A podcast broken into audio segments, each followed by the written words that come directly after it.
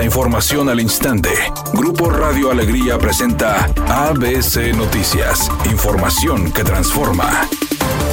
¿Qué tal? Muy buenas tardes, esta es la información. Los retos que enfrenta Nuevo León ante la llegada del New Shoring son una adecuada movilidad y suficiente abasto de agua. Así lo señaló Iván Rivas, secretario de Economía en el Estado. El funcionario estatal aseguró que las problemáticas en la entidad no representan un freno para la llegada de inversión extranjera directa, ya que el Estado se encuentra trabajando en diversos proyectos para resolverlas. El secretario de Economía destacó el número de proyectos que han anunciado, así como el monto generado y los empleos que se han establecido en la entidad ante la inversión extranjera directa.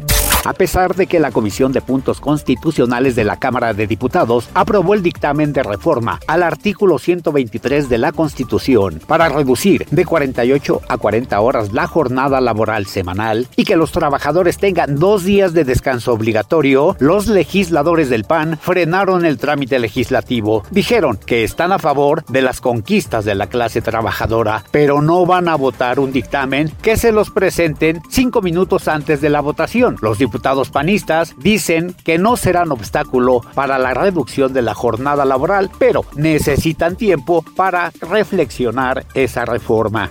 ABC Deportes informa, cambiaría de sede Rayados contra Santos. Horas cruciales viven los Rayados y Santos, pues el duelo de este sábado a celebrarse en el estadio BBVA podría moverse al TSM de la comarca lagunera. Está por definirse hoy o hasta ver cómo queda la superficie del inmueble tras el concierto de The Weeknd a celebrarse esta noche.